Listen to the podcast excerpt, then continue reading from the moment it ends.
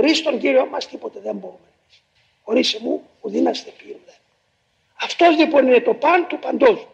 Δι' αυτού τα πάντα ισχύουμε, πάντα θα ισχύσουμε εν ενδυναμούσει χάρητη, αλλά όταν την επικαλούμεθα συνεχώς. Γι' αυτό το πρώτον και κύριον καθήκον λέγεται την εφούλα. Μην ξεχνάτε, δώστε κέντρο του βάρους εις όλη μας την εργασία της μετανοίας, της καλογυρικής μας υποχρεώσεως, δώστε το στην προσευχή.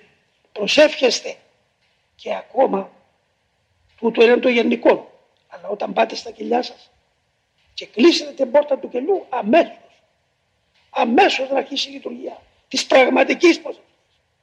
Τότε σταματάτε λίγη ώρα, ένα λεπτό να βρείτε τον εαυτό σας, να σκεφτείτε γιατί βρεθήκατε εκεί και αμέσως πέσετε με τα μούτρα, επιρρύψατε αυτούς ενώπιον αυτού, τον οποίο μας κάλεσε, αυτού που δεν διευχεί στους ευκομένους και διδάσκει ανθρώπους γνώση.